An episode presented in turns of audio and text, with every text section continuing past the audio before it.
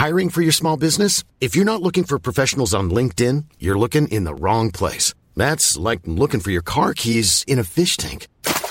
LinkedIn helps you hire professionals you can't find anywhere else, even those who aren't actively searching for a new job but might be open to the perfect role. In a given month, over 70% of LinkedIn users don't even visit other leading job sites. So start looking in the right place. With LinkedIn, you can hire professionals like a professional. Post your free job on linkedin.com slash people today.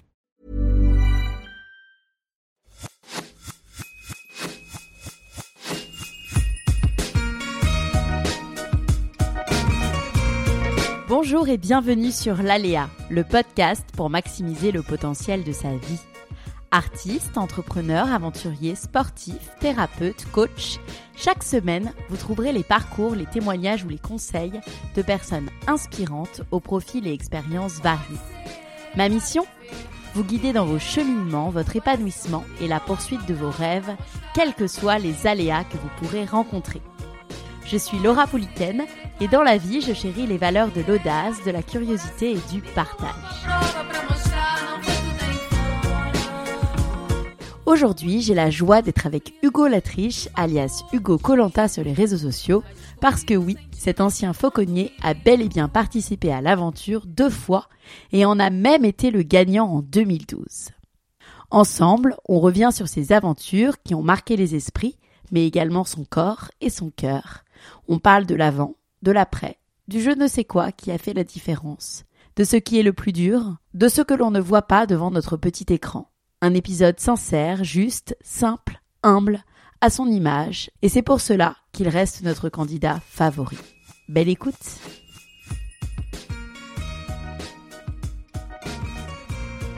Bonjour Hugo Bonjour, enchanté Enchantée, je suis super contente d'être avec toi aujourd'hui euh, pour découvrir euh, ton parcours et également les coulisses euh, de ton aventure Colanta et ce que ça a transformé euh, dans ta vie. Euh, tu as participé, si je me trompe pas, et gagné en 2012. Tu as refait l'aventure dix ans après pour une émission que tu ne gagnes pas, mais que tu aurais dû gagner. On va pas rentrer dans les détails et dans la polémique. je pense que voilà, il y a beaucoup d'articles qui sont sortis sur le sujet pour que j'en rajoute. Quand on pense à Colanta, on pense à Claude, on pense à toi aussi. Euh, mais là, pour sortir totalement de l'émission, j'aimerais bien que tu te présentes avec tes mots. Euh, qui es-tu? Yes. Eh ben ouais, c'est sûr qu'on m'appelle souvent Hugo de Colanta, mais avant ça. je suis Hugo Latriche. Euh, ça a beaucoup fait jaser, mais mon nom de famille c'est Latriche. Donc euh, Hugo Latriche, moi je suis, euh, j'habite dans les Pyrénées-Orientales en ce moment. Euh, j'ai pas mal bougé quand j'étais plus jeune. J'ai vécu en Nouvelle-Calédonie, j'ai passé mon adolescence là-bas. J'ai vécu du côté de Marseille aussi. Et euh, au niveau emploi, j'ai toujours été fauconnier. Euh, voilà, je bosse avec les oiseaux. Euh, j'ai arrêté ça depuis maintenant deux mois, un peu, un peu plus de deux mois, même six mois. Et ben maintenant, j'essaye de faire des choses plutôt autour de l'outdoor et de la nature de manière générale. Ok, de toute façon, on va revenir sur tous les points que, que tu as évoqués là. Justement, tu parlais de que tu étais euh, que tu avais passé ton enfance en Nouvelle-Calédonie. C'est de là sûrement que te vient peut-être l'amour pour les grands espaces, pour la nature. Euh, J'aimerais revenir en arrière justement. Euh, quel enfant étais-tu? Quel était ton caractère? Quels étaient tes rêves à ce moment-là? Euh, les rêves, je voulais devenir champion du monde de windsurf. Ça a toujours été un but euh, entre mes entre mes 10 ans et mes 17 ans. On faisait beaucoup de windsurf en Nouvelle-Calédonie et ça a toujours été un truc qui m'a qui m'a passionné quoi, être sur l'eau, naviguer. Euh, voilà, je voulais absolument faire ça. je pense que j'avais pas le niveau. Voilà, je me suis toujours éclaté, mais euh, j'avais pas le niveau pour devenir champion international de windsurf. Donc donc j'étais j'étais un enfant plutôt calme. Euh, certains diront faux calme parce que je sais qu'au fond de moi souvent ça, ça bouillonne et j'ai tendance à être assez hyperactif dans mes activités en tout cas. Mais j'ai toujours été quelqu'un d'assez posé et assez calme. Je l'étais enfant, je pense que je le suis encore aujourd'hui. J'ai 40 ans aujourd'hui, mais je me vois encore comme un gamin de 10 ans quoi. et est-ce que justement tu avais le goût du risque et tu avais eu le goût de la compète quand tu étais gosse par rapport au sport, mais pas que? Euh, la compète sous le bon, sens du terme. J'ai jamais été très compétition. Euh, par contre, j'adore me tirer la, la, bourre avec des, avec des copains, quoi. Euh, en que ce soit en windsurf, en skateboard, en escalade aujourd'hui, je fais plus d'escalade. j'ai toujours aimé ce côté de la compétition.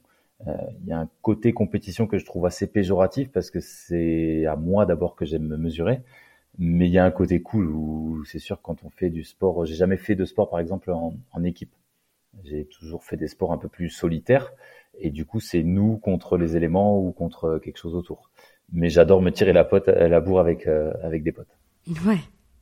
Euh, j'ai envie justement qu'on revienne sur euh, sur ce métier de, de fauconnier qui est assez mmh. original. Enfin, moi, je le connaissais pas euh, forcément. Enfin, je connais personne aujourd'hui à part toi qui est fauconnier.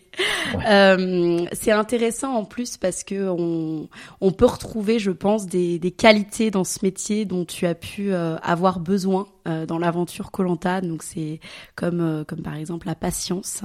comment tu t'es retrouvé à faire fauconnier? Voilà, qu'est-ce qui t'a influencé c'est l'envie de, de, travailler dehors. moi, j'ai fait mes études à, à Aix-en-Provence en sociologie et anthropologie. J'ai fait un bac plus 4. Alors, c'était passionnant, mais je savais très bien que j'allais pas trouver de boulot avec ça derrière. Donc, quand j'ai choisi de me déplacer dans les Pyrénées-Orientales où je suis aujourd'hui, euh, j'ai chopé des petits boulots et j'ai fait pion, euh, ce qui laisse pas mal de temps libre. Et un jour, je me suis dit, je vais essayer de trouver des, moyens de travailler dehors. Donc, j'ai travaillé comme berger euh, pendant mon temps libre, en fait, avec une association qui s'appelait Appât de loup. C'était pour faire de la prévention auprès des bergers, pour parler un petit peu du loup.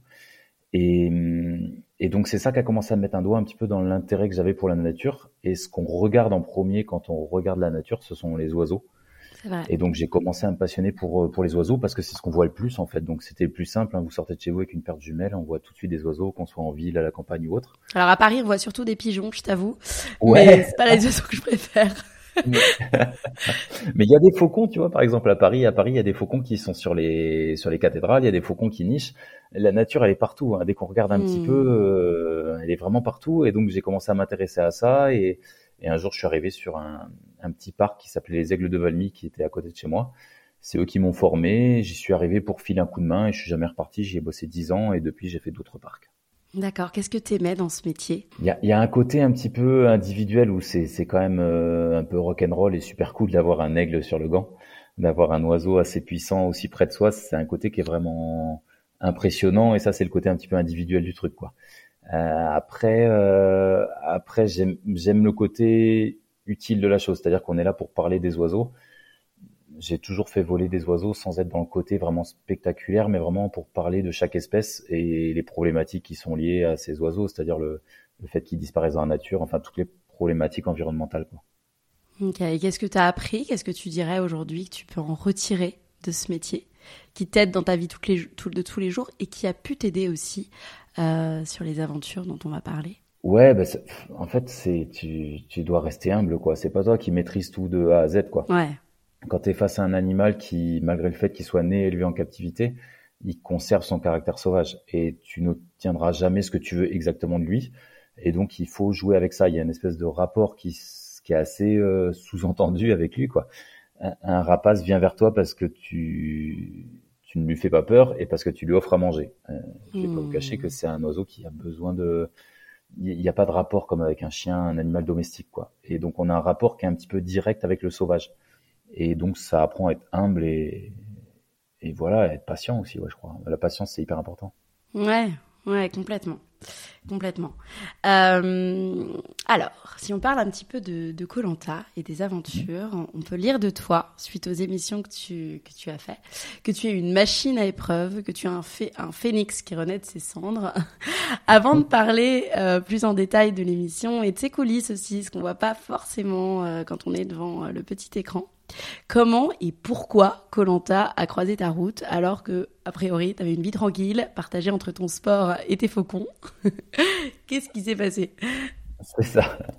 Il s'est passé une sieste beaucoup trop longue de mon fils qui, en 2012, donc lors de mon premier Colanta, a dormi toute une après-midi et je tournais un peu en rond et comme pas mal de parents qui tournent en rond chez eux, je surfais un peu sur Internet et j'ai jamais trop trop regardé la télé, mais Colanta j'ai toujours gardé un œil parce que c'est une émission qui, le principe de base de Colanta me plaît énormément quoi. Ouais. Le fait de mettre des anonymes, des personnes qui sont pas prêts à ça, de les balancer sur une île et de voir ce qui se passe, j'ai adoré le principe. Et donc euh, donc je me suis inscrit à l'époque, sans en parler à ma femme, j'avais oublié de lui, dire que je m'étais inscrit parce que je pensais pas vraiment avoir un, un retour. Et j'ai été pris au premier coup, donc ils m'ont pris. il y a plusieurs castings, hein, donc j'ai fait tous les castings, j'ai passé les castings en me surprenant un petit peu moi-même à me lancer dans cette machine. Et en fait, bah, voilà, c'est comme ça qu'on se retrouve. en fait, comme beaucoup de choses dans la vie, je me lance et puis je me dis de toute façon, on verra bien après. Quoi. On verra bien ce qui se passe. quoi. C'était quoi les étapes de casting du coup? Bah, vous passez par plusieurs villes. Ça commence par euh, Marseille une première fois. Après, on passe par Paris. Il y en a au téléphone aussi. Euh, il y a l'INSEP depuis, c'est-à-dire qu'il vérifie un petit peu toutes les conditions physiques. Il y a, y a beaucoup, beaucoup d'étapes. Il y, en a, y en a une qui avait fait pas mal rire quand je l'avais raconté euh, au, téléphone, c'était en 2012. Euh, le, le, gars, le gars du casting m'a dit vas-y, surprends-moi. On était au téléphone quoi. Et du coup, j'ai pas su quoi faire, j'ai raccroché. Et il faut savoir que quand je l'ai raconté à ceux qui ont fait Colanta, ils ont dit mais t'es complètement malade. Il y, il y en a qui attendent ce coup de fil pendant des mois et des mois et toi tu raccroches quoi. Et le gars m'a d'ailleurs mis une vingtaine de minutes à me rappeler en me disant mais ça va pas, tu te rends compte de l'importance du coup de fil? J'ai dit bah t'as été surpris au moins quoi. Et j'ai plein de, de, potes qui ont fait Colanta qui m'ont dit mais moi jamais j'aurais osé raccrocher quoi. Ah ouais. Bah au moins tu l'as surpris. Exactement. J'ai pas su quoi faire. Ça. Euh, c'est et c'est des questions, c'est des c'est des épreuves. Euh, enfin, c'est quoi en fait, comme ils, ils essayent comme comme je suppose toutes les épreuves, toutes les étapes de casting. On essaie de, de, deviner un peu qui tu es derrière le derrière le paraître, le premier paraître qu'on présente quoi. Donc ils essaient de pousser un petit peu dans les retranchements, voir comment on réagit euh, à des questions un petit peu dérangeantes. voilà, ils, testent un petit peu la personne. D'accord. Et euh, et justement, enfin, j'ai l'impression que c'est un peu une fausse idée, mais c'est une émission qui est basée euh, pas mal sur les, enfin. Est-ce que c'est vraiment basé sur les compétences sportives? Parce que évidemment, il y a beaucoup de sport, il y a beaucoup de physique, mais il y a aussi euh, toute une partie stratégie, parfois manipulation. Euh, quelles sont pour toi les qualités recherchées pour faire Colanta et ce qui a fait la différence, voilà, dans ton parcours, dans tes expériences, dans ta façon d'être? Alors, euh, moi, je pense que pour le premier Colanta, en tout cas, ce qui a bien marché, ils prennent toujours un gars qui a un métier bizarre. Et, ouais, j'étais fauconnier. Et donc ça, ça a joué en ma faveur, je pense, sur le sur le casting. Après, faut vraiment voir comme Colanta, comme comme tu l'as souligné, comme un truc euh, global. Faut pas oublier que c'est un jeu, euh, que dans le jeu, euh, il y a de la stratégie, il faut vouloir gagner aussi. Voilà, c'est un tout. Il y a plein de gens qui disent mais ouais, je suis dégoûté parce que c'est pas toujours le meilleur qui va au bout. Si le, en fait, il faut voir euh, le meilleur comme la personne qui arrive à tout mêler, à mêler l'aspect sportif, à mêler l'aspect euh, stratégie, à mêler, enfin, il y a plein d'aspects différents. Et il faut pas voir Colanta que comme des épreuves sportives, parce que concrètement, c'est c'est c'est 20% du temps. Donc oui, c'est cool de gagner les épreuves, mais si vous n'êtes pas bon sur les autres euh, sur les autres domaines, vous gagnerez pas Colanta quoi. Donc je pense que c'est beaucoup plus complexe dans le dans le jeu. Il y a vraiment un rôle politique, quoi. C'est presque de la politique. Mmh. C'est beaucoup plus complexe que ce qu'on veut croire à la base, quoi. Hmm. Et si on rentre un petit peu euh, avec toi dans l'aventure, donc à partir du moment où, où tu as été pris et, le moment où tu arrives sur l'île, euh, comment ça se passe euh, Est-ce que tu as des contacts avec les autres candidats Est-ce que tu sais à quoi t'attendre? Non, alors la première fois c'est magique pour ça, on n'a pas de contact avec personne jusqu'au moment où on se retrouve sur l'île. quoi. Et c'est bien parce qu'on voit, c'est ce moment-là où on voit les liens se créer, c'est ce moment-là où on voit un petit peu, un petit peu tout ça. quoi. Mais euh, non, on sait pas à quoi s'attendre. Moi, au début, je m'étais dit, euh, je m'étais dit, pourvu que ce soit pas de la télé-réalité et qu'il n'y ait pas des montages et des trucs comme ça, quoi. Ouais. Euh, que ce soit pas bidonné, c'est surtout ce que je me disais, parce que comme tout le monde, je découvrais, quoi. Et j'avoue qu'après 40 jours d'aventure, je me suis dit, waouh, pourvu que ce soit bidonné le truc, parce que vraiment, c'est beaucoup plus dur que ce que je m'attendais. C'est, faut, voilà, faut comprendre que c'est hyper, hyper dur, vraiment. Ouais. Il suffit de regarder. Moi, je, je, réponds souvent à des gens, des gens qui. Ben, c'est normal. Même moi, la première fois quand j'étais pas allé, je pouvais pas savoir ce qu'il y avait derrière. Il faut le vivre. Il faut aller voir pour savoir. Ouais. Et il suffit de regarder les organismes, quoi. Prenez n'importe quelle personne qui a tenu plus de 30 jours sur Colanta, vous regardez sa tête quand il arrive sur l'île et sa tête au bout de 30 jours, et vous comprendrez. Je veux dire, les faits, ils sont là. C'est, c'est assez hallucinant, quoi. Hmm. Tu t'étais préparé physiquement et psychologiquement à cette aventure? Tu t'attendais justement à ce niveau de difficulté? Peut-être pour la deuxième aventure, du coup, vu que tu l'avais fait une première fois. Euh... C'est ça. C'est ça. Ben, mais la première fois, non, pas du tout. Je m'attendais pas du tout à ce niveau de difficulté. Je crois que personne s'y attend. On est dans des sociétés maintenant où on n'a pas l'habitude d'être confronté à ce qui pour moi est le pire dans Colanta à la fin, quoi. La fin, c'est un truc de dingue. Ça fait vriller les organismes, ça modifie le corps, ça fait vriller dans la tête parce qu'on pense qu'à ça. C'est et, c'est tant mieux. Moi, par exemple, à la fin de la première aventure, j'étais euh, incapable de m'imaginer qu'il y a réellement des gens dans le monde qui meurent de faim. Je me, ça, ça m'était trop douloureux dans l'état dans lequel j'étais de me dire il y a vraiment des gens qui sont dans cet état et pour qui ce n'est pas un jeu auquel il y a une fin. Ça, mmh. ça me rendait, ça me rendait dingue d'imaginer ça quoi. De, tellement, tellement, c'est une sensation horrible qui met mal quoi. Ouais, et d'ailleurs, tu dis dans des interviews, c'est mon enfer paradisiaque ou mon paradis en enfer. C'est pas une légende, du coup. C'est vraiment. Euh... J'allais ah justement te demander ce qui était le plus dur pour toi. Est-ce que c'était la solitude? Est-ce que c'était peut-être les relations avec le candidat? Mais tu me dis qu'a priori, c'est vraiment, vraiment la fin. Ah, euh... Numéro un et loin devant le reste, ouais. ouais, ouais, qui t'a, qui t'a ténacé. Et justement, est-ce que peut-être tu as des tips ou toi, comment t'as fait en fait pour tenir aussi longtemps avec cette sensation de faim? Euh, Il y a beaucoup de, de gens, de grands sportifs de l'extrême et autres qui ont vécu des situations très compliquées dans le podcast qui venaient de me dire voilà que ils avaient des techniques peut-être de visualisation, de, méditation euh, pour euh, pour tenir. Toi, si tu peux vous tu peux nous expliquer voilà comment t'as fait pour tenir et puis pour aller si loin puisque tu as quand même gagné. Donc euh, c'est ouais. Bah, je, je je sais pas comment l'expliquer en fait. Une fois pour moi, une fois que j'ai mis le doigt dans un engrenage, que je suis parti dans quelque chose, je, je me vois pas abandonner, je me vois pas baisser les bras à n'importe quel moment quoi. Donc donc euh, quand c'est dur, eh ben il faut admettre qu'on peut pas faire grand chose par rapport à ça et il faut savoir baisser aussi la tête. C'est le cas sur Colanta quoi. Quand vous avez très faim, qu'il se met à pleuvoir, que vous perdez les épreuves, que rien ne va comme il faut eh ben faut laisser passer quoi. Faut laisser passer la vague. Il y a, des situations auxquelles on ne peut rien quoi. Quand on est face à la nature, face à certains éléments, on ne pourra rien changer. Vous pouvez vous battre comme un lion, il y a des choses vous les bougerez pas. Donc il faut aussi apprendre, je pense, à, laisser passer ces moments-là. Et demain ça ira mieux. Et demain, euh, voilà, faire faire que ça va mieux, ça, ça dépend aussi des éléments extérieurs. il faut aussi apprendre à laisser passer les choses, je pense. Donc se battre comme un lion, déplacer des montagnes quand on en a les capacités. Et par contre, les jours où ça va pas, ben, faut apprendre aussi à baisser un peu la tête. Ça passera. Ce moment-là qui est délicat va passer et on espère que demain ça ira mieux, quoi. Hmm. Ouais, totalement.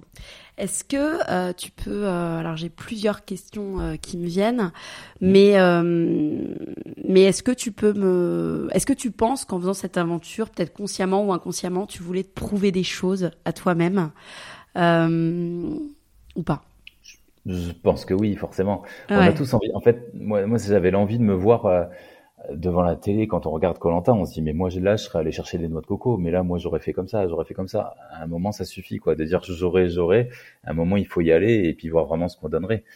Et on se rend compte que, par exemple, d'aller chercher des noix de coco à l'autre bout de l'île, et eh ben, quand on a 10 euh, kilos en moins, qu'on est exténué, qu'on a des coupures sous les pieds, qu'on a un genou douloureux, et qu'on n'arrive pas bien à marcher, et eh ben, c'est pas aussi simple que ce qu'on veut. Donc, euh, donc oui, forcément, comme comme tout être humain, je pense qu'on aime bien se, se, prouver des choses et se dire euh, comment moi j'aurais fait à cette place-là, quoi. Et pour ça, il faut mmh. aller voir. Je, sais que hein, juste pour revenir vite fait sur la fin, il y a un moment qui reste un souvenir gravé et c'est ça qui m'avait fait peur quand je suis retourné la seconde fois. Il y a deux nuits de suite euh, où j'ai pas réussi à dormir lors du premier Colanta. Je crois que c'était aux alentours du 25-26e jour. Et je pense que je me suis fait un manque de, de sucre terrible. J'ai la mâchoire du bas qui, qui, tremblait, qui a tremblé toute la nuit, et j'arrivais pas à fermer l'œil. Pour la petite histoire, je voyais des barres chocolatées qui, qui passaient dans le ciel. J'étais, je devais être dans une sorte d'état second, quoi. Mmh. Mais vraiment un espèce de manque de sucre euh, avec nos sociétés. Je pense qu'on mange beaucoup trop de sucre. C'est pas, pas un secret, je crois. Et je me suis fait une espèce de, de, manque de sucre, mais terrible, terrible, terrible. À, à, tel point que j'étais prêt, presque prêt à appeler médecin, quoi. Donc euh, ça, c'est un truc qui m'avait vraiment marqué, qui me faisait peur pour, euh, pour y retourner. Et sinon, je pense qu'il y a gauche. Colanta reste un jeu, comme j'ai dit au début, et donc forcément les, moments où on gagne, les moments où ça se passe bien, c'est comme super cool, quoi. Je retiendrai peut-être la victoire sur les poteaux en 2012, quand je gagne, je me dis t'as pas fait ça pour rien, t'as pas tenu 42 jours, tu t'es pas flingué le physique pour rien. c'est le moment où on reste le dernier debout, on dit ça y est, là on l'a fait quoi. Et ça c'est vraiment cool. Et un peu pareil, bah, j'ai vécu deux aventures complètement différentes, mais en 2021 euh, il s'est passé une aventure complètement euh, improbable, où je suis éliminé en premier, et je reviens au fur et à mesure. Enfin, ça a été complètement dingue. Et donc quand je gagne l'orientation en 2021, j'ai un sentiment de liberté, je flotte sur le sable. Quoi. Au moment où je cours pour planter le poignard, c'est, je crois que j'ai jamais vécu ça. Comme je te l'ai dit, j'ai jamais fait de, de sport collectif où j'ai connu de grosses victoires. Et donc là, j'ai vraiment senti ce moment en me disant, bon, je viens de faire un truc de dingue. Et moi qui avais plus de force, qu'avec mes 13 kilos en moins, je me suis mis à courir, mais comme un dératé, je touchais plus le sable, clairement. quoi. Hmm. C'était assez dingue. Que ce soit sur les poteaux ou, euh, ou dans d'autres épreuves qui sont extrêmement physiques, à quoi tu penses? Est-ce que tu penses Et si, oui, à quoi tu penses pour tenir Pour rentrer un peu dans Ouais, c'est les plus durs. C'est vraiment les plus durs, je trouve. Moi. Euh, sur les poteaux, je me suis répété une recette parce que les, les poteaux, c'était la fin de la fin de l'aventure. Et en 2012, je me souviens, on avait on parlait beaucoup de bouffe parce que c'est à nos omnibulés. Et on j'ai parlé d'une recette de, c'était les, les, moules au chorizo, et j'ai refait la recette dans ma tête pendant environ 3 heures, quoi. Hmm. Les, les, poteaux, ça dure 4 heures, euh, je suis resté 4h12, je crois, sur les poteaux en 2012. Et donc j'ai répété ça, en fait. Il faut, je suis rentré dans une sorte de mécanisme où je recommençais à la base. Faut, faut comprendre qu'on n'a pas de, de, de, temps, mis à part les moments où Denis Brognard euh, vient pour nous donner, voilà, vous avez passé une heure, vous avez passé deux heures. Sinon, on n'a pas du tout d'idée du temps. De notion euh, de temps, ouais. donc c'est plus dur, en fait. C'est ça. Hmm. C'est ça. Et puis le, le, petit tips, moi, le truc que je, je fais, c'est qu'il faut pas que je regarde les autres à côté, quoi. Parce que ça, ça me sape le moral. Si je vois que celui qui est à côté de moi est bien dans sa position, qu'il a l'air à l'aise, ça va me saper le moral pour l'heure qui suit. Donc j'essaye de vraiment rester focus et regarder droit devant. Quoi. Ouais, tu restes concentré dans ton, dans ton cheminement dans tes recettes. Euh, euh, et d'ailleurs, ouais, en fait, ce que tu nous expliques, c'est qu'il y a vraiment pas de trucage. Tu vois, parfois, c'était plutôt au début des émissions, mais on se demandait s'il y avait pas du riz, si on donnait pas du riz derrière. Mais en fait, non, on vous laisse vraiment euh, avec votre faim. Euh... Regardez les, voilà, encore une fois, le, truc le plus marquant, vraiment, regardez les organismes, les organismes des, des, des participants, regardez leur physique. Il y en a qui ont perdu, je crois que c'est François l'année dernière qui a perdu jusqu'à 23 kilos, quoi. Un gars qui était hmm. hyper costaud c'est, enfin, je veux dire, c'est, ça parle de, de, de même quoi. L'organisme il prend très très cher. Bah oui, d'ailleurs, on va reparler aussi de, on va parler aussi de ton retour où toi aussi tu as perdu pas mal de, de, de kilos. Mm. Euh, mais avant ça, voilà, est-ce que tu as, peut-être des secrets à nous à nous dire euh, sur l'aventure? Et puis surtout, euh, qu'est-ce qui, euh, qu'est-ce qu'on ne voit pas nous en fait en tant que téléspectateur de l'aventure Colanta? Est-ce qu'il y a des choses euh, voilà où on pourrait pas se douter et pourtant c'est vraiment c'est vraiment votre aventure. C'est des secrets de l'émission. Il n'y a, pas grand-chose, mais il y, a, y a, ce que répète tout le monde, et c'est les questions qui reviennent très souvent auprès des gens. C'est euh, comment vous faites pour vous laver les dents, aller aux toilettes, euh, vous sécher, euh, pour dormir. voilà. Pour tous ces aspects-là, il faut se rendre compte qu'on n'a rien. On n'a rien du tout. On n'a pas de brosse à dents, on n'a pas de papier pour aller aux toilettes. On n'a pas d'endroit où dormir, on dort où on veut. Euh, en général, euh, il y a un endroit qui, s'y prête plus sur les îles, sur les îles sur lesquelles on est, mais on peut dormir où on veut. On va, euh, voilà, c'est, tout est fait, tout est mis en œuvre et c'est une grosse boîte de production pour qu'on se sente comme sur une île abandonnée, qui est le principe de base de Colanta. Donc on a un kit de survie avec une machette et heureusement qu'on l'a, une casserole et c'est à peu près tout. C'est à peu près tout. On a une gourde pour trouver de l'eau. Voilà, pour l'eau, euh, c'est un élément de sécurité de base. Mais voilà, les, les questions qui reviennent le plus souvent, c'est tous ces petits trucs du quotidien. Les gens ne croient pas qu'on se lave pas les dents. Euh, de toute façon, on mange rien, donc il n'y a pas besoin de se brosser beaucoup les dents. Mais mais c'est vraiment, euh, voilà, faut s'imaginer qu'on n'a vraiment rien. Quoi. Hmm. J'ai reçu euh, Louri Explorer, je sais pas si, si tu le connais. Ouais, ouais complètement, ouais, qui est en train de faire un film avec Mathieu. Là. Ouais, génial. Je l'ai reçu sur euh, podcast pour une, une super belle interview et lui, il m'expliquait que lors de ses expéditions, il découvrait en fait des émotions qu'il connaissait pas, des sensations qu'il connaissait pas, que c'était des véritables introspections en fait, comme aujourd'hui on peut pas forcément se l'offrir avec euh, tous les écrans, avec tous les parasites extérieurs qu'on a euh, et dont on devient euh, accro, faut le dire, euh, et qu'à chaque fois du coup lui, il était vraiment, euh, il entrait dans les antres de lui-même, qu'il apprenait énormément de choses sur lui Hiring for your small business? If you're not looking for professionals on LinkedIn, you're looking in the wrong place. That's like looking for your car keys in a fish tank. LinkedIn helps you hire professionals you can't find anywhere else, even those who aren't actively searching for a new job but might be open to the perfect role. In a given month, over 70% of LinkedIn users don't even visit other leading job sites. So start looking in the right place. With LinkedIn, you can hire professionals like a professional. Post your free job on linkedin.com slash people today. Est-ce que toi, tu pourrais dire euh, la même chose? Est-ce que tu as peut-être euh, aujourd'hui euh, appris des choses que tu ne soupçonnais pas? Et est-ce que tu es finalement le, le, même homme, en fait, avant et après une aventure Colanta Ouais, alors... Tu, tu, tu, vas puiser des trucs que tu, tu as en toi mais que tu soupçonnes pas en fait. Ça c'est mm. sûr. Je pense que le moi ce qui m'a marqué c'est le à quel point on peut être euh, je sais pas si ça se dit mais résilient en quelque sorte quoi. À quel point on peut se à quel point le, le, le corps humain s'adapte tant quand, quand on n'a pas le choix. Euh, en fait c'est ça c'est quand on n'a pas le choix et eh ben on fait avec on fait avec et il n'y a pas de tips, hein. chacun, chacun réagit comme il le peut, comme il, comme il peut le faire face à la situation. Mais moi, je me suis trouvé assez euh, apte à, voilà, comme je te le disais tout à l'heure, à, baisser la tête à certains moments et puis attendre que ça passe, quoi. Parce que, parce que les éléments sont plus forts que nous, que ce soit à Colanta ou même dans mon quotidien. Là, tu vois, j'ai fait le tour de mon département à pied et en vélo euh, il, y a, trois mois et je me suis retrouvé dans des situations euh, délicates avec euh, sous l'orage, avec euh, des genoux douloureux. et ben, Colanta m'a appris ça. Je suis capable de baisser la tête, je me mets dans un coin et je, laisse passer. Quand, quand on maîtrise pas ce qui nous arrive, ça sert à rien de se battre et perdre de l'énergie, surtout quand vous êtes un petit peu en mode survie. Il faut juste attendre que ça passe, accepter que là, sur le moment, on n'est pas capable de faire grand-chose. Et ça va passer, et ça va passer, et on reprendra le dessus. mais il faut avoir cette patience-là, je pense. Hmm. Est-ce que tu as eu peur à certains moments euh, de l'aventure? Ouais, il y a, eu quelques moments. Alors niveau sécurité, ils sont forts, hein, ils nous suivent euh, pas mal, mais il y a eu euh, des moments où, surtout dans, l'aspect survie, moi, il faut savoir, c'est ce qui me plaisait le plus, hein, de, me confronter. Moi, je me suis pas entraîné du tout, tu vois, je me suis entraîné à rien du tout. J'aime, l'effet de surprise d'être un inconnu, quelqu'un qui, découvre un peu tout ça. Mais il y a eu des moments où à la pêche, je me suis fait prendre par un courant et j'ai commencé à être loin. Et le Hugo d'aujourd'hui, là, tranquillement dans son salon, il aurait été capable de nager pour revenir euh, près de la côte.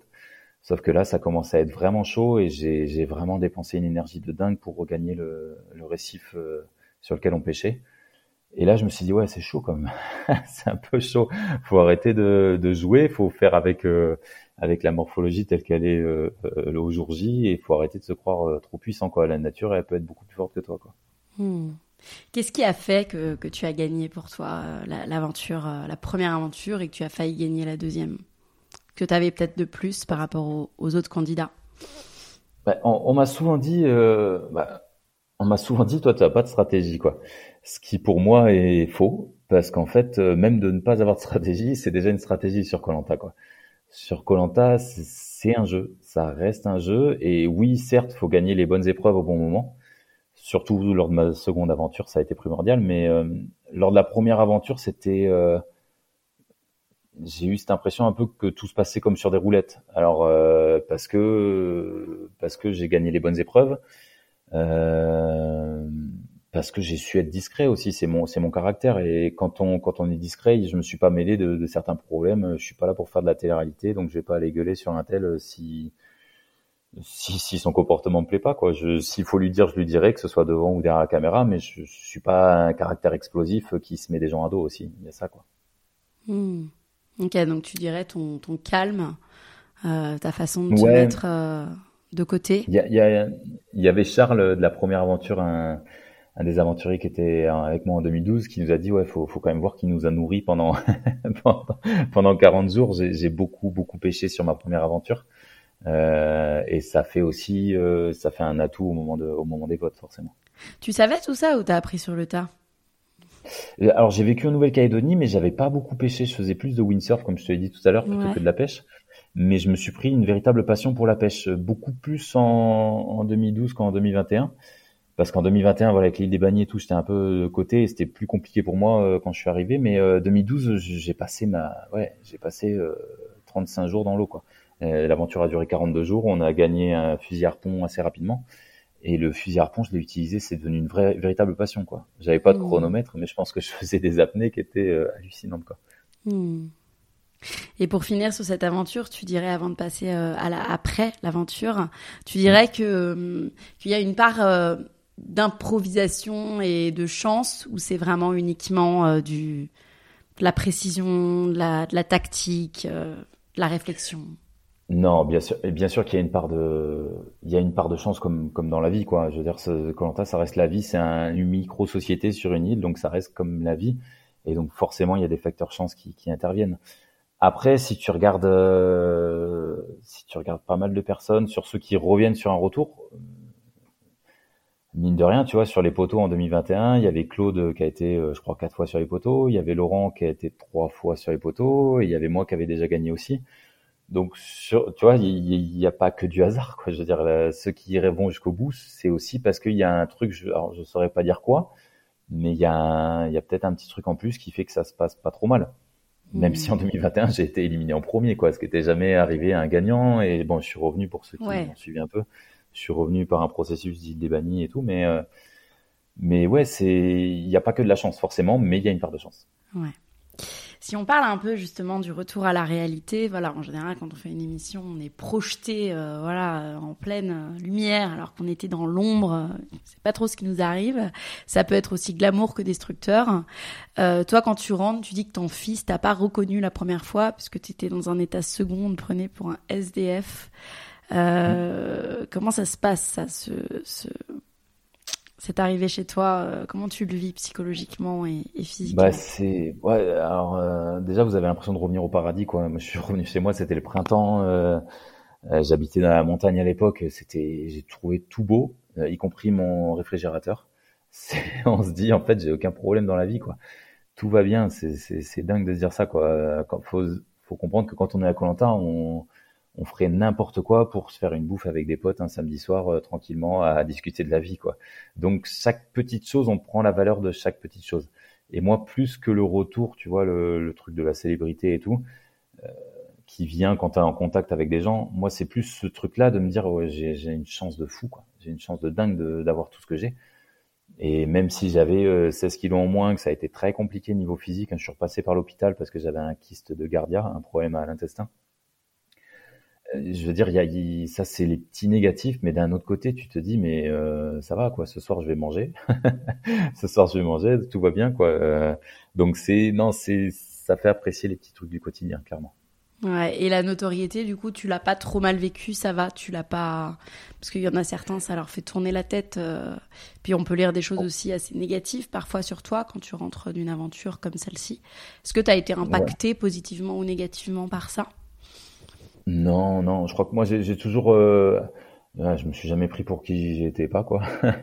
je, je, vis dans un endroit qui est tranquille, ça c'est très important, je pense, parce que voilà, c'est sûr quand tu croises des gens et que tu dois faire des photos tous les jours, ce qui, moi ce qui m'arrive quand je vais dans les endroits où il y a du monde, c'est vrai que surtout depuis 2021, je suis beaucoup beaucoup reconnu et du coup j'ai mes petits jardins secrets quoi. mon quotidien c'est d'aller dans la nature, dans les endroits où je croise pas grand monde en fait, donc euh, donc moi ça m'a pas trop impacté de ce côté-là j'y pense plus trop. Même des fois, tu vois, je me pointe dans des endroits où il y a beaucoup de monde et puis là, je me fais arrêter, je me fais arrêter. J'ai ma copine qui est derrière qui fait vas-y trace, on est repéré, trace, trace, trace. Donc on, on, évite un petit peu les gens, même si les gens sont adorables. Il y a forcément des moments où on veut être en famille tranquillement. Mais j'arrive à choisir les moments où je suis exposé et choisir les moments où je suis au calme. Et donc ça, je l'ai plutôt bien vécu, que ce soit en 2012 ou 2021. Ça s'est vraiment bien passé, quoi. Hmm. Est-ce qu'il y a des choses euh, qui ont changé suite à ton retour? Est-ce que tu, bah, tu me disais que tu prenais plus conscience des petits bonheurs du quotidien, mais, euh, peut-être ouais, des leçons que tu tires de toute cette aventure dans ta vie euh, actuelle, maintenant dans ta vraie vie? Ouais, bah, tu as l'impression vraiment d'avoir... Encore une fois, ça reste un jeu, mais tu as vraiment connu des phases de galère dingues quand tu as fait Colanta. Quoi. Tu t'es tu, t'es vu avec des kilos en moins en train de à te dire si demain je mange pas, ça va, je vais peut-être m'évanouir, je vais peut-être tourner de l'œil et tout. Donc euh, tu, tu, tu te connais plus. Voilà, tu te connais plus, donc forcément c'est c'est une expérience incroyable à vivre dans une vie et je suis très content d'avoir vécu les deux et je suis très content de la manière dont se sont passés les deux quoi, même si c'était mmh. très différentes. Vous étiez combien à vous inscrire à la base pour combien de candidats? Je sais même plus. Je crois qu'il y a des années où ils parlent de 40 000 euh, candidatures, je crois. Ah ouais. Ouais, c'est improbable en fait, c'est ça. Euh, moi, je m'étais toujours dit, euh, déjà être sélectionné, c'est improbable, et en plus gagner, c'est improbable une seconde fois, quoi. Donc c'est, il euh, y a, faut avoir, faut avoir, encore une fois, il y a un petit facteur chance quoi, qui tombe sur ton dossier, euh, que tu oses raccrocher au téléphone. tu vois, il y, a des, il, y a des, il y a des petits trucs comme ça, mais c'est, il n'y a, pas de règle. N'importe qui peut s'inscrire et demain être pris. voilà, Colanta, ils ont ça de bien, je trouve, dans leur principe, c'est que ils prennent toutes les toutes les personnes d'une société. Hmm. Le, le, but, c'est aussi que nous, en tant que téléspectateurs, on puisse s'identifier dans les personnes. Donc forcément, et moi, c'est ce que je trouve intéressant dans Colanta, c'est que vous avez des personnes sur lesquelles vous parierez pas au début, euh, personnes qui sont plutôt âgées, qui pas trop sportifs ou quoi, et qui se transcendent dans une aventure de dingue. Ça, je trouve ça génial. Ouais, ils doivent avoir leurs secrets en interne, l'équipe de casting, euh, les profils auxquels ils réfléchissent, et puis après. Ça doit être compliqué pour eux, ouais, parce que comme on dit 40 000, il faut, il faut vraiment trouver les, les bons, les bons trucs, quoi. Oui, t'avais pas forcément de présence sur les réseaux sociaux, t'avais pas forcément à ce moment-là. Non, pas du tout. Moi, j'ai créé, euh, j'ai créé mon compte Instagram, tu vois, je l'avais même pas. 2012, il y avait que Facebook. Et j'ai créé mon compte Instagram euh, juste avant la deuxième aventure parce que Denis Bournière m'a appelé, il rappelait d'anciens candidats pour parler avec eux. Il m'a dit ouais, on fait ça sur Instagram. J'ai dit je suis désolé, je suis pas inscrit. Et donc je l'ai créé juste avant. Je suis pas, j'étais pas du tout dans ce dans ce truc-là quoi. D'ailleurs, c'est toujours Hugo Colanta. Euh, T'as pas envie de de prendre une autre euh, Ouais, ouais, ouais. Alors en vrai, je sais même pas comment ça se modifie. Tu vois, je, ah oui. je, je, bosse pas mal. Je bosse pas mal avec les réseaux sociaux un petit peu maintenant parce que ça permet, ça ouvre des portes et ça permet de faire des trucs qui me plaisent mais je suis encore pas un, je suis un quarantenaire euh, qui découvre un peu le truc, tu vois. Ouais. je t'apprendrai comment repartager l'épisode. Yes, ça à lundi. Euh, récemment, si on parle justement de, de projets et que ça t'ouvre des portes, les réseaux sociaux et puis ta notoriété de manière générale, euh, tu as participé à Fort Boyard. Je suis dégoûtée, j'ai loupé l'émission, mais bon, j'étais encore à, à, Dubaï, dont je reviens. Euh, Tu, voilà, tu, c'est un projet du coup qui a pu t'amener l'émission. Est-ce que tu as d'autres projets justement Tu disais aussi que tu avais arrêté ton métier de fauconnier. Justement, est-ce que tu as d'autres projets qui sont nés suite à cette notoriété? Euh... Ouais, ouais, ouais. Après, là, j'ai plusieurs projets, tu vois, qui sont plutôt en, local. Euh, je crée un bouquin de rando de, de, ma région, là où je vais inclure euh, ce que je te disais tout à l'heure, le, tour du département. Euh, un jour, je suis parti à vélo de chez moi pour faire le tour du département et je suis rentré à vélo 15 jours plus tard. Donc c'est des trucs que j'aime partager, ce qu'on pourrait appeler des sortes de micro-aventures. C'est des principes qui me plaisent beaucoup, tu vois, ce, cette idée de que l'aventure, oui, tu peux aller la chercher à Colanta sur une île à l'autre bout du monde, mais tu peux aussi partir de chez toi à pied ou prendre un train ou il y a, a pas besoin quoi. Moi, je me suis retrouvé dans des coins complètement perdus dans mon département ou sous des orages, sous la pluie, où j'ai vécu des trucs grandioses où je me suis régalé. Et ce principe de micro-aventure qui se développe pas mal, je trouve, en ce moment, je trouve ça vraiment cool, quoi. Vraiment cool. Donc, euh, donc ouais, j'ai un livre de rando là-dessus, peut-être un projet de trail. Euh, J'aimerais bosser dans l'événementiel euh, outdoor. S'il y a deux trucs qui m'animent vraiment en ce moment, c'est tout ce qui est sport outdoor, euh, le parapente, le VTT, l'escalade, et le côté nature. Je fais aussi pas mal de photos nature et tout, donc c'est ces deux grands axes-là, j'essaie de développer pas mal de projets autour de ça. On t'a proposé d'autres d'autres télés, d'autres passages télé Non, à part Fort Boyard, il euh, y, a eu quelques trucs. Alors, il y a eu des trucs qui me correspondaient pas du tout. Euh, tu vois, des émissions de danse ou de cuisine euh, auxquelles pour ne pas dire, pour ne pas les citer. Mais... voilà. mais après, c'est normal. C'est mais c'est pas mon. Faut, faut aller dans des trucs dans lesquels on est à l'aise et qu'on a envie de faire surtout. Ouais, bien sûr. Je, je, me prends cette liberté-là de faire que des choses que j'ai envie de faire pour l'instant, parce que je peux me le permettre, donc c'est vraiment cool. Et non, des projets, j'en ai plein, plein, plein. Là, je pars faire le marathon des sables. Tu vois, on m'a proposé le marathon des sables. Euh, c'est un truc qui me, qui me donne vraiment envie parce que je, autant je suis pas un gars qui court beaucoup. Je m'y suis même mis récemment. Même si je fais beaucoup, beaucoup de VTT, beaucoup, donc j'ai un peu la, la forme, la caisse, on va dire, mais euh, mais j'ai envie de me retrouver dans le désert. Euh, voilà, il faut qu'il y ait le, ce petit plus, tu vois, me retrouver. J'aurais pas accepté une course euh, dans un milieu urbain, mais en plein désert, ouais, ça me branche, clairement. Mmh. Je vais faire la Poco Loco aussi, ça c'est un truc, c'est euh, ah, je Dijon connais pas. C'est quoi? Dijon Stuttgart à vélo, ah, 700 ouais. km à vélo en gravel là sur des chemins et tout. C'est encore une fois, c'est des trucs un peu micro aventure qui qui me plaisent beaucoup. D'accord. Si on parle aussi un petit peu de la vie privée, euh, c'est vrai qu'on ne sait pas trop comment ça, ça se passe sur l'aventure. Euh, toi, comment tu l'as géré? Bah, Comment tu as géré l'avant? Comment tu as géré le pendant? Et comment tu as géré l'après? Euh, Aussi le regard de tes proches euh, par rapport à ça, si tu peux nous en parler un petit peu. Ouais, Les, les deux fois, alors en 2012, la seule personne au courant de comment s'était passée l'aventure, c'était mon épouse.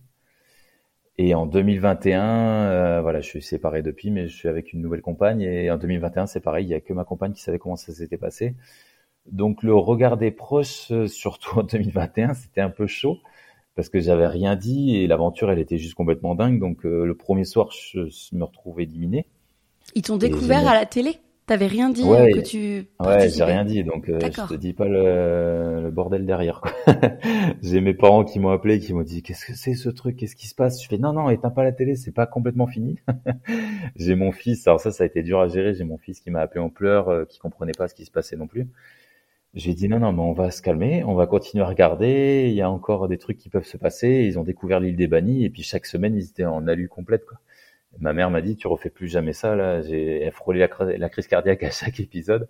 Donc, c'était, c'était un petit cadeau empoisonné que je leur ai fait de ne pas leur en parler. Et d'un autre côté, ils étaient super contents de découvrir que j'avais été si loin alors que dès le début, ça, ça, sentait mauvais, quoi.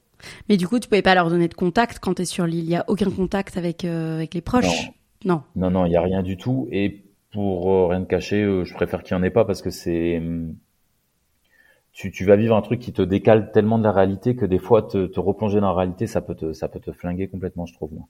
Ouais. Je l'avais dit à mon fils, hein, j'avais dit si j'ai le choix entre de la nourriture et une de tes lettres, je dis on fera tous les câlins du monde quand tu quand on rentre, ça y aura aucun souci. Je dis par contre là-bas je vais privilégier la nourriture quoi. D'accord, parce que c'est 40 jours, c'est ça l'aventure? Ouais. Euh, C'était 36 jours là pour un retour. Les retours sont en général un petit peu plus courts, même si là 36 jours c'était suffisamment long. Et euh, une aventure normale, en 2012, on avait fait 42 jours. Hmm. Et après, chaque jour, chaque jour compte. Hein. Je peux dire qu'à la fin, là, ouais. c'est important, quoi. De y avoir des cycles Non, il n'y a pas des cycles où euh, on est dans une phase, euh, voilà, ascendante, et puis après il y a un down. Ou, enfin, je connais pas, mais j'imagine que dans la condition humaine et dans les ressources internes, je, sais pas si tu as senti des choses. Ah ouais, ouais, complètement, complètement. Bien sûr, comme Ouais, c'est très humain, quoi. Il y a des moments où tu es au fond du gouffre, tu te dis, mais qu'est-ce que je fous là? Et tu es tiraillé par des sentiments physiques euh, entre la faim, euh, le manque d'hygiène, la fatigue. Et il y a des moments, euh, c'est assez dingue, ça, le côté jeu, encore une fois, les épreuves, où ça t'offre justement des moments où, à l'inverse, t'es hyper boosté, quoi. Tu, mmh. tu, tu as du mal à marcher pour venir devant, devant Denis, tu dis, allez, je vais me faire une épreuve, ça va être surcompliqué, j'arrive pas à marcher, comment je suis capable de faire une épreuve et là, tout d'un coup, tout s'arrête. Il fait 3, 2, 1, c'est parti. Et là, d'un coup, t'exploses. Tu te retrouves à voler au-dessus du sable. Tu dis, mais comment je vais chercher si loin? Et ce, parce que t'as envie, en fait. T'as envie de, c'est le côté un peu compétiteur et le côté dingue de, de l'expérience, quoi. D'un coup, tu, t'es plus le même homme, quoi. Ouais. Aujourd'hui, beaucoup n'osent pas prendre des risques, sortir de leur zone de confort par peur justement de, l'inconnu. Euh, toi, comment tu gères euh, cette sortie de zone et cette incertitude liée à la prise de risque? Je j'élimine un peu l'aspect cerveau, c'est-à-dire que quand il y a un truc qui me fait un peu peur et que, et que je sais pas comment l'aborder, ben je m'inscris et puis après je vois bien, je vois ce qui se passe derrière. En fait, euh, mm. le, le, plus important pour tout, c'est ce que disent beaucoup de gens qui voyagent ou le plus important de tout, c'est le premier pas. Quoi. En fait, une mm. fois que tu es lancé, eh ben, soit tu te rends compte que c'est moins dur, soit tu te rends compte que... Mais de toute façon, une fois que le premier pas est fait, le plus dur est le fait. Et puis après, c'est juste de la gestion. Alors ça se passera bien ou ça se passera mal, mais au moins, tu es parti. Quoi. Génial. On va finir par des petites questions, Hugo. L'idée, c'est d'y répondre euh, rapidement, euh, sans trop réfléchir. Euh, ta plus grande peur, si tu en as? Les requins. Ça, alors ça depuis gamin quoi. Requin, j'ai toujours eu peur de cette phobie des requins blancs, mais j'adorerais plonger avec eux et voir un peu ça. Mais ça a toujours été vu que je faisais pas mal de windsurf, donc et ça reste un peu. J'ai un peu cette phobie des requins. Ouais. Ta routine pour être en bonne forme physique et mentale? Euh, Dehors, tout court. Euh, aller dehors, peu importe l'activité. Faut aller voir des arbres, faut aller voir des animaux, faut faire du VTT, faut faire du parapente. Il faut vivre quoi. Un échec que tu aurais vécu et une leçon que tu en as tirée Waouh Un échec. Euh, tu vois, j'ai du mal à en trouver. j'ai vécu des échecs, mais je crois que je le vois pas comme un échec en fait. C'est Ouais, si, bah, il y a, des fois, une fois j'étais parti de chez moi, pareil, un vélo pour une micro-aventure, euh, le tour d'un massif du Canigou qui est derrière chez moi. Et ça a complètement foiré dès le début, le sac était trop lourd et tout. Euh, mais tu vois, je l'ai pas vu comme un échec parce que je me suis dit, bah, c'est pas grave, je retenterai, quoi. Et j'ai retenté euh, deux ans après, c'est passé. Donc, non, s'il y a une leçon à retenir, c'est de pas les voir comme des échecs, mais comme un pas de plus, quoi. Tes citations préférées? Euh, ne pas voir le bonheur. Euh, alors c'est quoi que je te la ressorte bien quand même. Euh, le, le, bonheur euh, n'est pas une action, c'est un état d'esprit, je crois. Je sais pas du tout de qui c'est. Je l'ai croisé un jour, mais ça je me regarderai. Bien. Ouais. Tes livres préférés La Conjuration des imbéciles de John Kennedy Toole. L'histoire d'un mec qui a écrit un bouquin et qui s'est, euh, je sais pas, je, rapidement. Vas-y. C'est, c'est, c'est assez dingue. C'est un gars qui a écrit un bouquin, il s'est pensé écrivain raté, il l'a présenté à 20 maisons d'édition, je crois, ça a jamais été publié. Sa mère, euh, il s'est pensé écrivain raté, il s'est malheureusement suicidé. Sa mère a campé devant des maisons d'édition pour le faire publier. Le bouquin a été publié et a été pris Pulitzer. Donc c'est une histoire. C'est ouf. C'est une histoire vraie. C'est une histoire vraie. Ouais, ouais. Alors le bouquin ne raconte pas ça, mais il faut lire le bouquin qui est drôlissime. Je... C'est très très drôle, mais je trouve que le derrière du bouquin est complètement dingue. C'est vrai, trop cool. Euh, ton ou tes mentors ou alors les personnes que tu admires le plus? Je suis très très, je vais pas dire fan, mais j'admire vraiment euh, Vincent Munier, un photographe animalier qui parle de la nature. Je boirai ses paroles pendant des heures. Il il parle de l'affût, le fait de se poser. C'est celui qui a fait le film sur la Panthère des Neiges. Voilà, Vincent Munier est très très inspirant, je trouve. D'accord. Ton plus grand rêve Mon plus grand rêve. Euh... il y en a pas mal. Hein. Il y en a pas mal. je veux prendre un facile euh, à côté de la maison. Il n'y a pas de rêve facile, mais j'aimerais juste, voilà, tout bête, encore une fois, des micro-aventures, des trucs à côté de la maison faire le GR10, partir de chez moi à pied, traverser les Pyrénées pour rejoindre l'Atlantique. Voilà, moi je suis côté Méditerranée, aller à l'Atlantique. Ça s'appelle le GR10 et c'est super cool et c'est à côté de la maison, donc euh, pourquoi ne pas le faire? Ok. Les questions que l'on te pose le plus et ce que tu réponds. Pardon. Euh, question qu'on me pose le plus.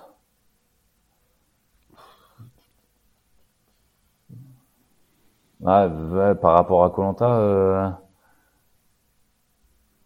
je sais pas trop là. Je sais pas, c'est pas grave. On peut passer si tu veux. Yes. Pardon, j'ai pas dit. Euh, pas de souci. Sur, si tout, sur tout ce que tu as appris, si tu n'avais qu'à retenir qu'une chose, du haut de tes 40 ans. Hein. Ouais. euh, rester humble, rester humble. Et enfin, ma dernière question, qui est la question rituelle du podcast. Que t'évoque maximiser le potentiel de sa vie? Euh, ne pas louper une seconde, quoi. Voilà, ça, ça revient trop cher quand on a de la chance d'être en bonne santé, de pouvoir faire ce qu'on veut et tout. Faut, faut pas les louper sans se mettre la pression, mais voilà, arriver à profiter de, de tous les trucs euh, qui soient petits, tous les grands rêves, tous les petits rêves, tous ces, toutes ces choses-là, faut pas les, faut pas les zapper, quoi. Génial, merci beaucoup Hugo. T'en prie Laura.